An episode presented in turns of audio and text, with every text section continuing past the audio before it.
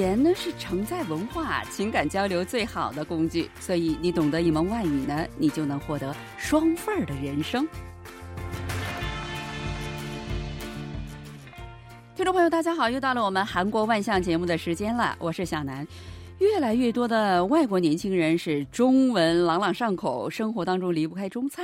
中国对海外的年轻人来说呢，已经不再是一个陌生的国度，在韩国也是这样。今天的有请在猛烈的华风当中成长起来的韩国年轻一代的代表李珠元，为我们介绍一下韩国的学生他们是从小怎么样学习中国文化和中文的一些事情哈。哎，你好，首先请你给我们的听众朋友们介绍一下自己好吗？大家好，我是韩国外国语大学中国外交通商学部的学生李珠元，我有从小学4年级到6年级在中国大连生活的经历。那为什么当时就是送你去学习吗？还是因为父母的缘故？当时是为高中毕业目标去的，但是家里有事情就赶紧回到韩国了。那就是说从小在中国当地学的中文是这样的吧？是的。那我觉得那肯定能学到非常地道的这个中文。哎，那说到这里，我很想问一下，那大连给你一个什么样的印象呢？非常干净，然后是有海，所以可以闻到一些新鲜的空气。那你喜欢大连吗？是喜欢的。你在大连的朋友们多不多啊？现在联系的朋友是不多，因为我小的时候回来了嘛，那个时候是这种联系方式不在现在一样这么发达，只是用 QQ 聊天。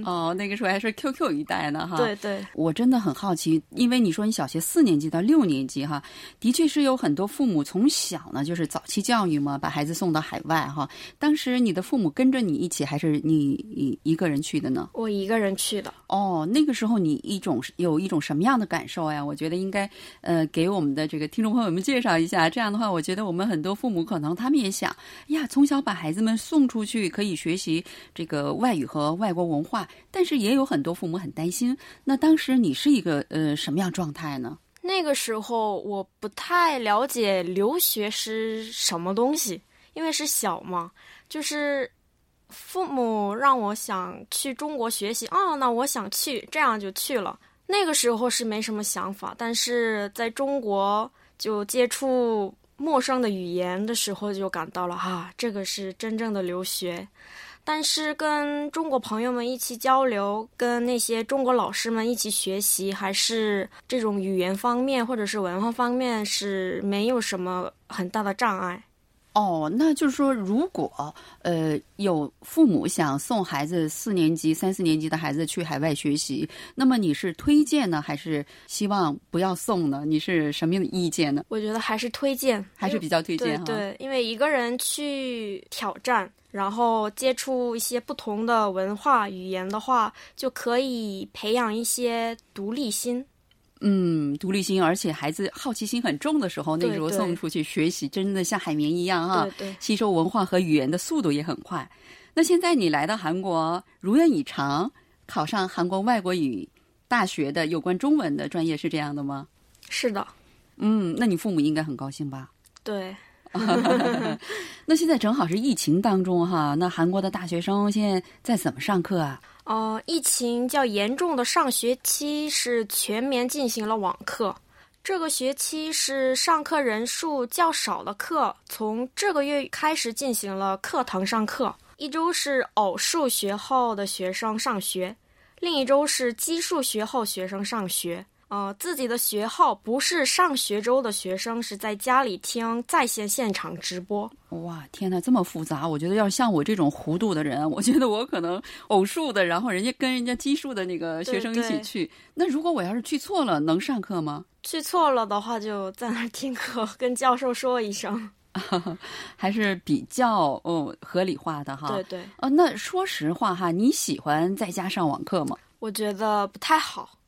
在家里听课的话，没有那种我在听课我在学习的这种感觉，觉得集中力也有所下降，然后教授们留的作业太多。对，他们担心你们不学习。对对，特别多，没有时间能够睡觉。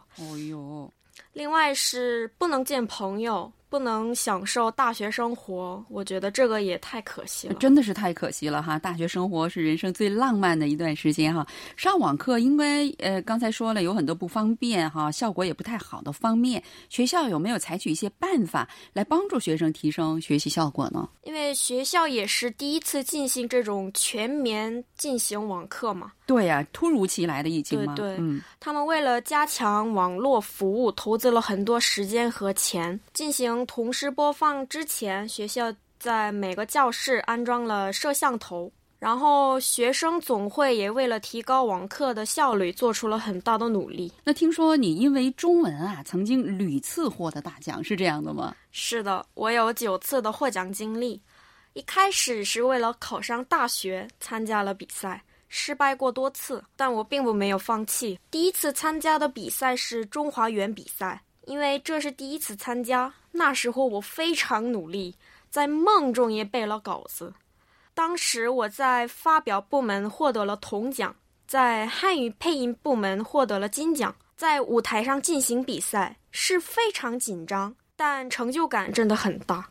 但是我听了这个你说的什么失败呀、什么，但是我感觉你特别热爱这个中文，特别喜欢这个，所以你在梦中才会如果要是不喜欢，你可能梦中才会怎么说呢，也会拒绝学习中文，是这样的。是的，是的。我觉得这一点跟你从小在中国生活，对中国有好感，是不是很有关系啊？是的，很有关系的。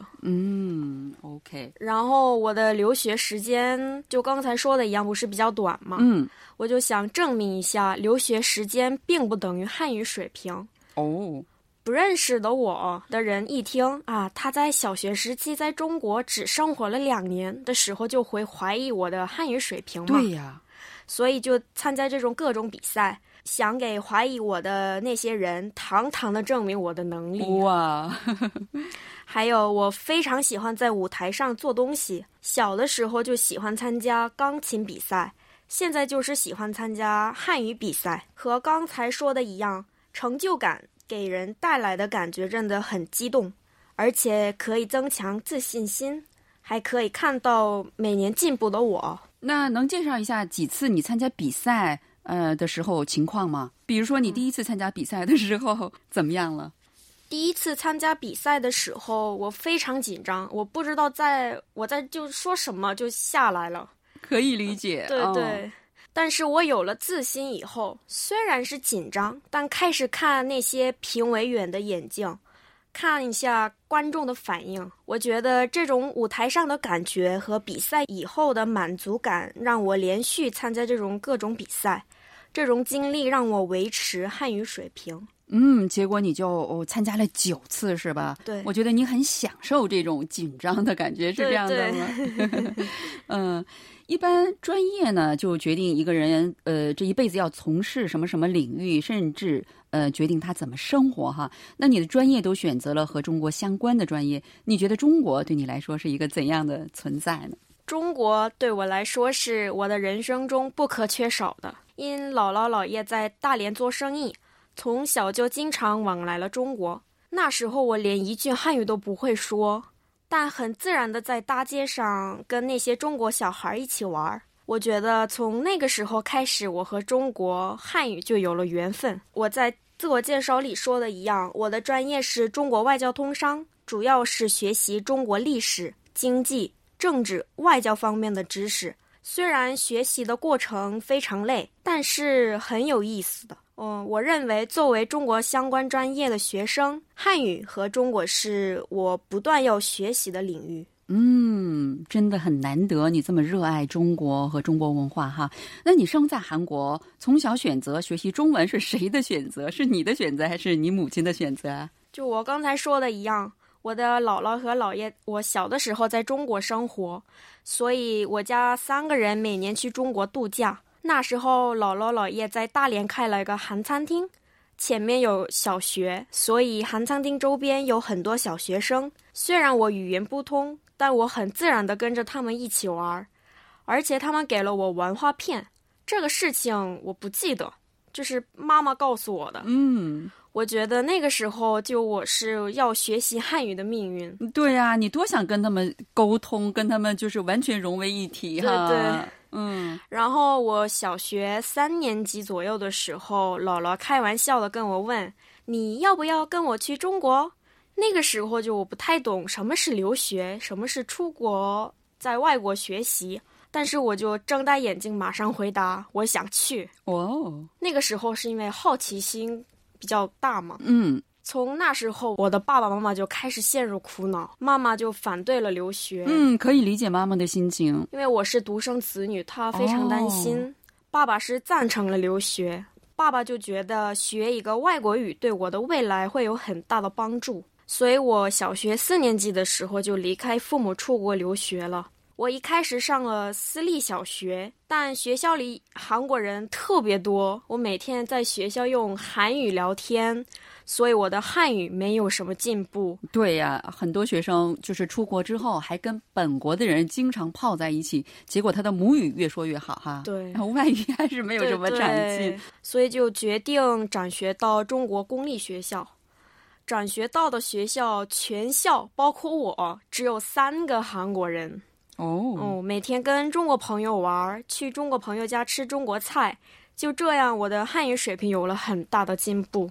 我回韩国以后准备了 HSK 资格证5级，合格以后就准备了6级，但那个时候我是小学6年级，我对资格证没有什么兴趣，没那么认真准备，所以没有合格，然后就抛弃了6级，就上了汉语口语课。初中的时候是因为我在准备中学毕业考试，所以没有时间去学习汉语。高一的时候就认识到了汉语特长生，慢慢开始准备了 HSK 6级。一开始我的分数是197分，因为我的留学时间比较短嘛，我的基础也没什么多，然后我就非常努力，最后提高到271分。嗯，哇，真是太棒了哈！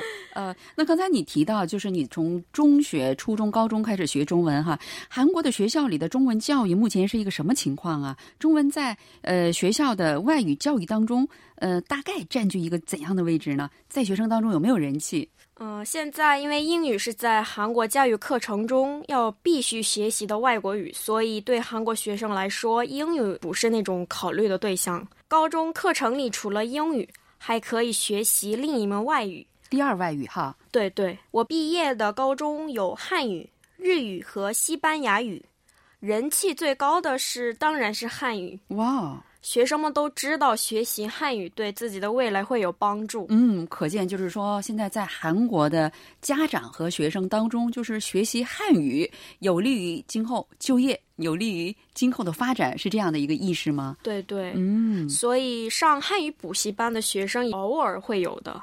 然后我还见过从小在韩国一直学习汉语的朋友，这样在韩国从小学习汉语的学生日益增加，我认为汉语教育热会与日俱增。那你今后有没有想法，就是说毕业之后呢，也教别人来学习汉语啊等等，在韩国或者是到中国去教中国的人说韩语，有没有这样的想法？我看现在很多韩国学生都是这么想。哦，我高中的时候就有了啊，我要当一名有趣的汉语老师。嗯，但是到大学以后就看到了啊，世界上有很多的职业，不是说老师这个职业不好，就是想看看，然后想多经验一下更多的东西，然后就决定我的未来。嗯，我刚才听朱媛有一句话哈，我觉得我们的听众朋友应该关注一下。他不是说我想当一个汉语老师，他说我想当一个有趣的汉语老师。这个有趣的非常重要，就是说现在的学生他要在学习什么的时候，他非常重视，就是让他喜欢，这个非常重要哈。对对，说人家都说喜欢是最好的老师嘛，对吧？对，你今后的目标和梦想是什么呢？